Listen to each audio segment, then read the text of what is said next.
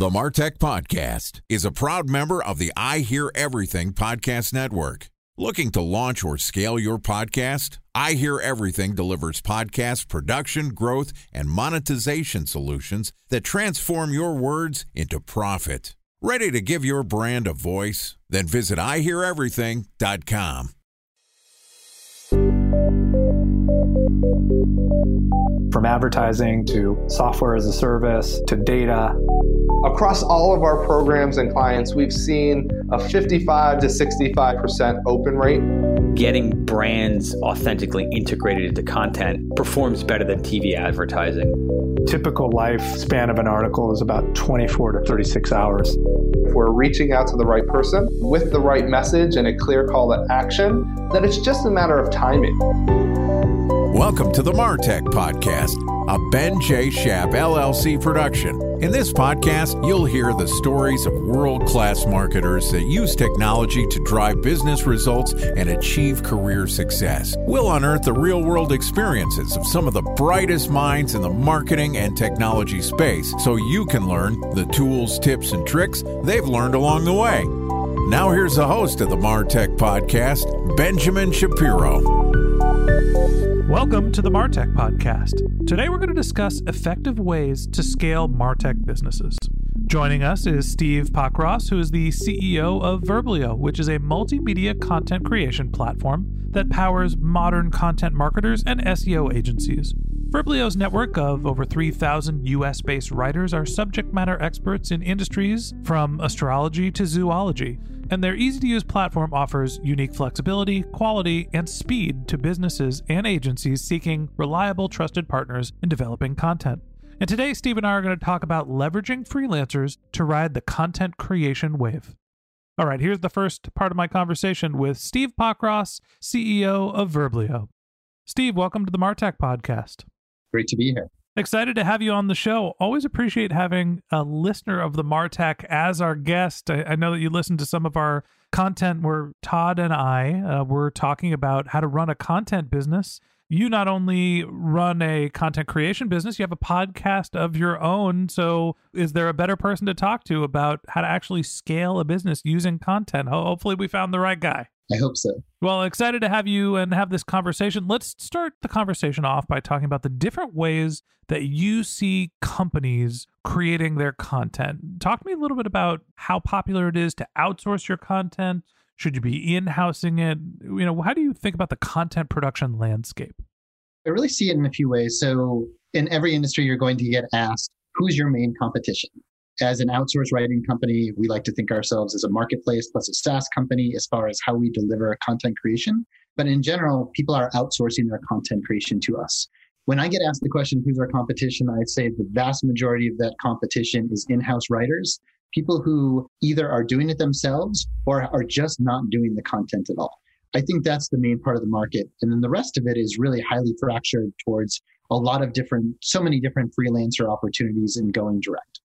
I think that you bring up an interesting point here is that people are outsourcing content production because either they don't have the ability to produce the content or they're having trouble with scale. When you think about hiring freelancers as opposed to part time workers or hiring a managed service, what is the different value exchange between going out and finding somebody to be a part of your team, hiring somebody who's an independent contractor, and then hiring a service to do content production? The main categories that you're evaluating are your own time, the quality of the writing, the affordability, and then also the ability of the writers. So basically, what you can do with those writers. So I think that when you work with an in house writer, you have total command and control. So when you have total command and control, they're going to get your voice and they're going to repeat what you have. You can make them into a subject matter expert because they're there full time. So the benefit of that is outstanding. If you're most concerned about your own voice, that's great. The negatives of that is that you're always going to, first of all, it's the most expensive route.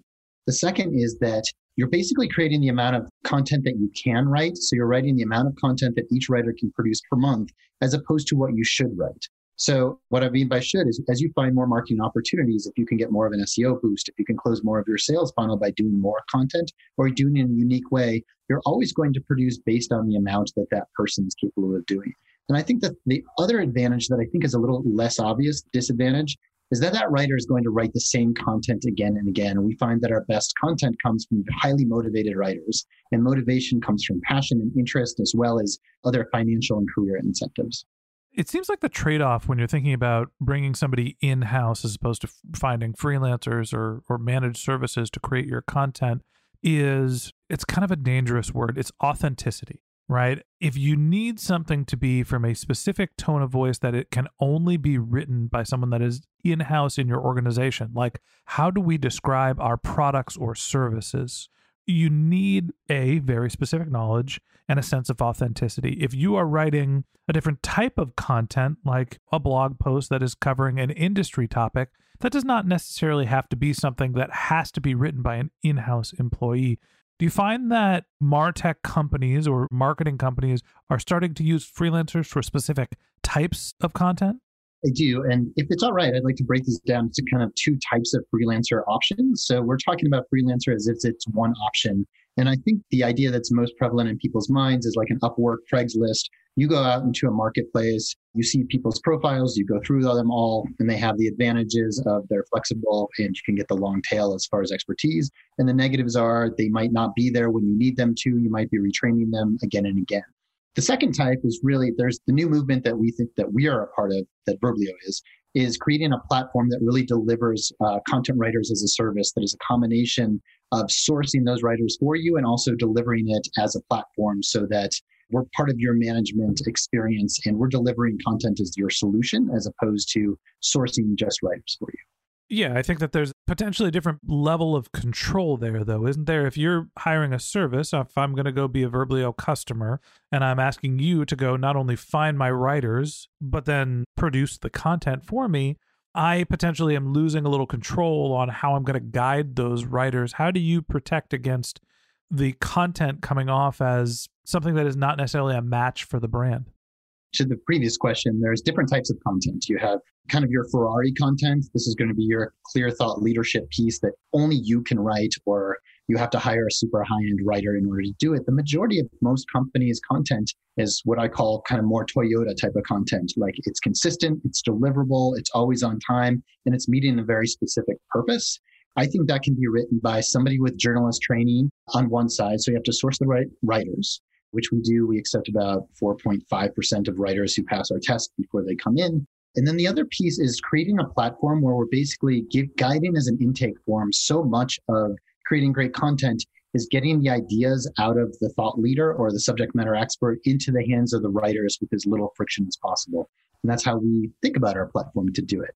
So I think the challenge of all outsourcing is it still requires a lot of you even to outsource. Even if you're paying somebody to do it, if you really care about it, you have to invest consistently to do so. So what we basically try to do is make that as easy as possible to download that expertise. We think if a journalist can write it, that we can write it for your company, and that covers the vast majority of content out there.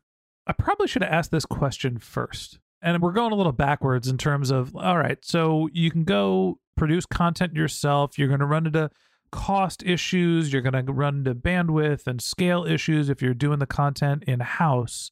And it's something where, like, when I worked at eBay, content was at this scale that was really hard to comprehend.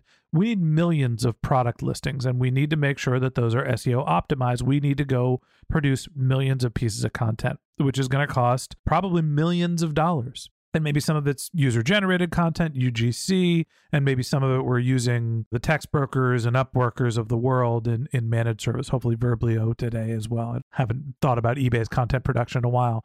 Then there's the flip side. There's small brands like mine, like the Martech podcast, where we produce podcast content. Let's say, you know, we have a newsletter. We want to write more influencer type content, more thought leadership content for a newsletter or our blog. And I'm looking for a couple pieces of content a month, but they have to be really high quality, right? They probably have my name on it.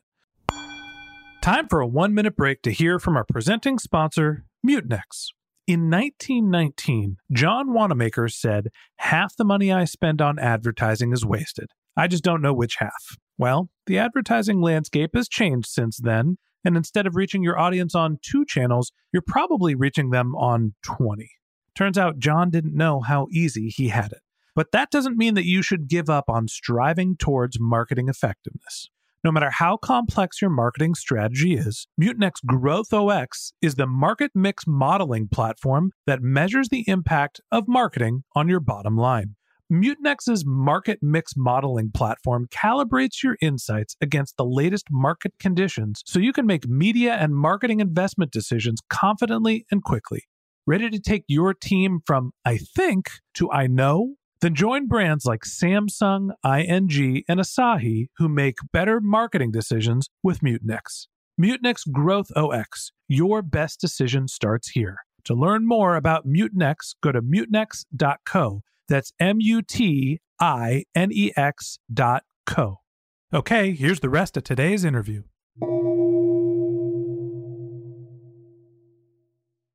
A special thanks to our presenting sponsor, Mutinex. Ready to take your team from I think to I know? Then join brands like Samsung, ING, and Asahi who make better marketing decisions with Mutinex. Mutinex Growth OS, the marketing mix modeling platform that makes measuring ROI fast, easy, and cost effective. Request a demo at mutinex.co. That's M U T I N E X.co. Talk to me about the purpose of scaling content and why is scaling content so important not only for the enterprise brand but also for, you know, the little guys, the Martech podcast and the growth stage companies as well. Content if done right is really a dream channel. The idea is that you earn your traffic, you earn your organic growth, and it stays with you forever. Advertising is paid and is rented and goes away there's been so much written about the value of content. I think when most people think about it, they think of SEO and just driving the organic traffic. And it's so much more than that. It builds that funnel. There's a certain amount of sales collateral that every company needs in order just to move people through your funnel. And so those are the basics. Like you got your table stakes, which is at least create your core pieces of 30 to 40 pieces of content. So you're giving authenticity and authority to the clients that are coming to you or to the audience, and that you can move them to become clients. Then you have kind of the next level. You have kind of like your ongoing blogs and things of that nature.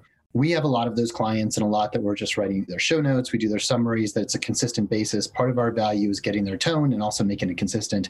And then you have kind of how you create content as a competitive advantage, which I think is the most unique, interesting opportunity out there for leveraging a platform like us for key marketers, which is if you could create as much content as you wanted at an affordable price for writers who understand your subject matter expertise and also your preferences, what would you do with it?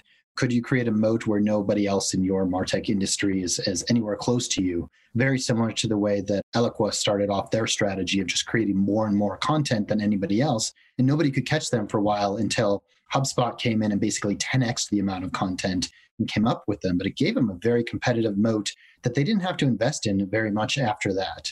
So I think the dream of good content is that it has many halo effects. One is it brings more clients to you more cost effectively in an ongoing basis. The second is it helps your sales team close them, helps establish you as a premium brand.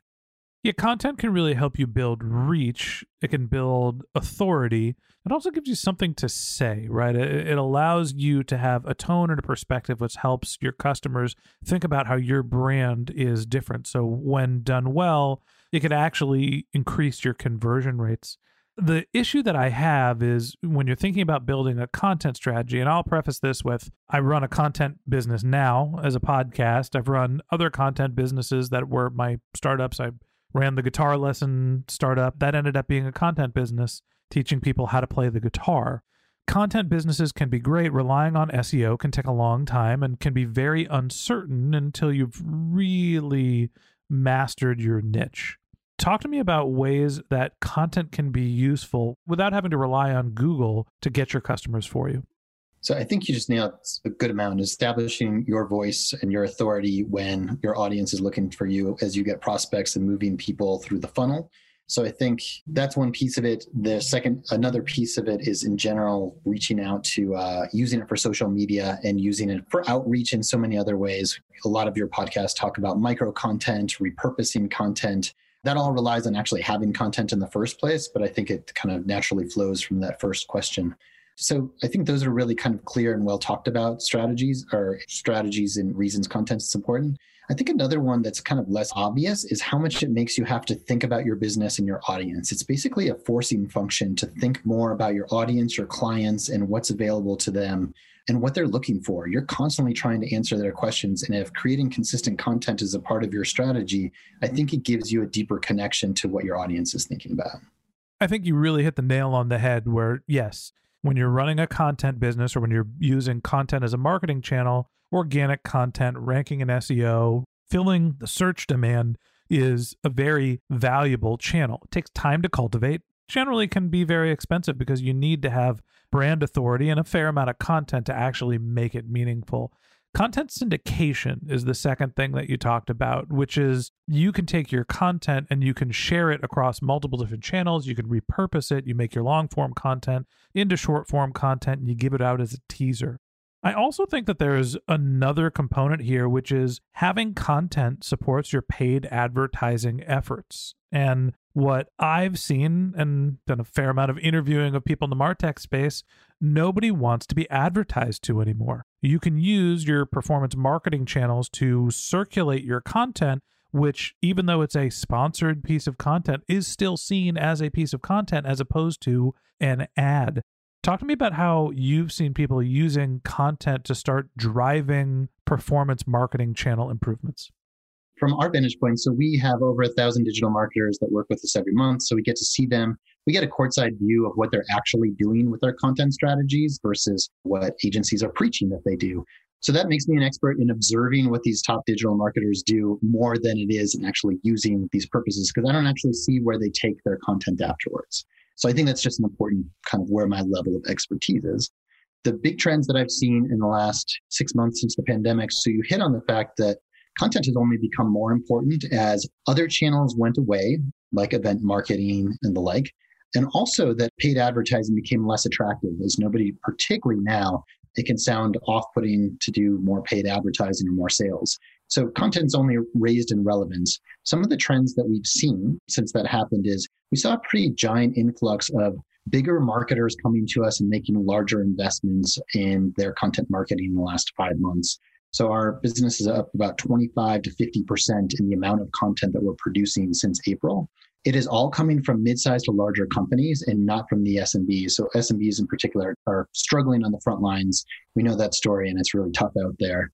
But it also means if you're in it for the long haul, companies are doubling down, tripling down on the amount of content they produce. They're also producing different types of content. So going back to this multi or to repurposing content, there is a lot more focus on taking existing assets and turning them into more apps assets.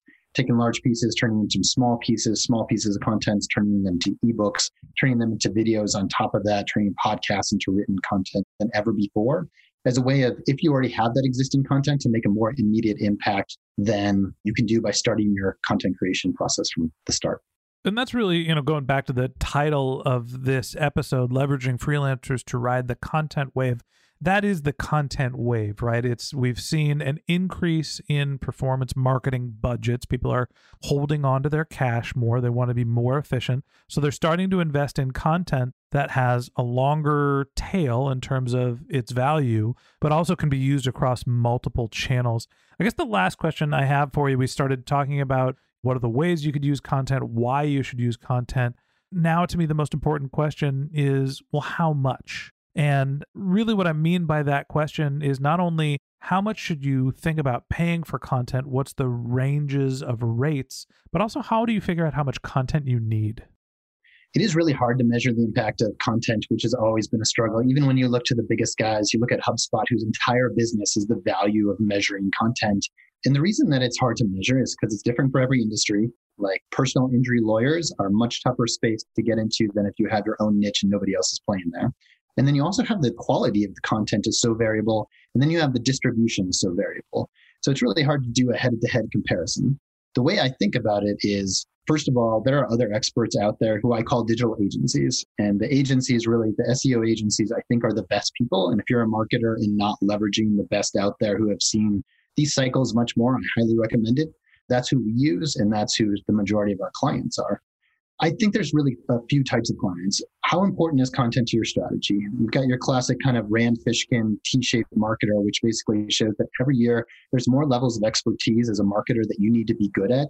And the smaller your company, there's only the less you can actually focus on some of those certain areas. So I think you have your keep the lights on philosophy, which is the minimum you should be blogging is four times a week. I think some of the experts in content marketing say 10 to 20 is really the next level. 10 to 20 blogs, white papers per month, getting out there. Enhancing that content is more of a competitive strategy if you kind of want to be in the middle zone. And then the last question is how much could you do? And so we have marketers with us that are customizing their own content programs. So we have a legal agency called rankings.io that focuses on only personal injury attorneys. And they basically said if you can get a lawyer who's editing every piece of content and legal journalists who are basically creating that content, you can do it at scale consistently, 400 pieces plus a month. That would give us such an advantage in the industry that we can go out there and basically give every one of our clients such a competitive advantage that nobody will be able to compete with them. And I think that's really one of the more interesting trends. Could you get an engineer? Could you get a architect who stands in front of that really brings the next level of expertise with journalist writers who can produce it to set your company apart. So the amount of content really can go from like the lowest end, keep the lights on, just be consistent, make sure that you're respectable when your audience comes to find you, to getting found much more often in a multi-channel way where people are engaging your content the way they want, to creating a customized program where you can really leverage this as your competitive advantage and use a freelancer platform in order to differentiate yourself and your business. I think that's great advice. I think that content marketing is a great example of why marketing in general is not an art, it's not a science, it's a blended medium of the creative that you're putting together, in this case, the written word, and also the science behind it, you know, measuring and evaluating the impact that what your marketing efforts have on frequency, reach, conversions rates, and it's really hard to figure out not only where your content is being read, how it's being read, and who it's being read by. It is not an art. It is not a science. It is marketing. And that wraps up this episode of the Martech podcast. Thanks for listening to my conversation with Steve Pockross, CEO of Verblio, for joining us. In part two of our interview, which we'll publish tomorrow, Steve and I are going to be talking about what to do after you acquire a Martech company. If you can't wait until our next episode and you'd like to learn more about Steve, you can click on the link to his LinkedIn profile in our show notes. You can contact him on Twitter. His handle is Spockross, S P O C K R O S S, or you can visit his company's website, which is verblio.com, V E R B L I O.com. Just one more link in our show notes I'd like to tell you about. If you didn't have a chance to take notes while you were listening to this podcast, head over to martechpod.com where we have summaries of all of our episodes and contact information for our guests. You can also subscribe to our once a week newsletter. You can even send us your topic suggestions or your marketing questions, which we'll answer live on our show. Of course, you can always reach out on social media. Our handle is MartechPod, M A R T E C H P O D, on LinkedIn, Twitter, Instagram, and Facebook, or you can contact me directly. My handle is Ben J. Shap, B E N J S H A P. And if you haven't subscribed yet and you want a daily stream of marketing and technology knowledge in your podcast feed, we're going to publish an episode every day this year. So hit that subscribe button in your podcast app and we'll be back in your feed tomorrow morning. All right, that's it for today. But until next time, my advice is to just focus on keeping your customers happy.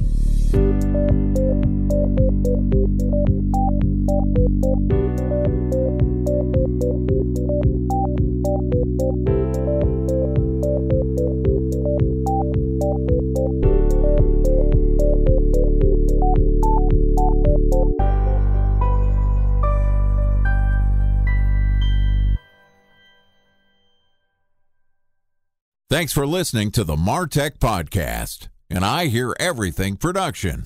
Looking to launch or scale a podcast like this one for your brand? Then visit iheareverything.com.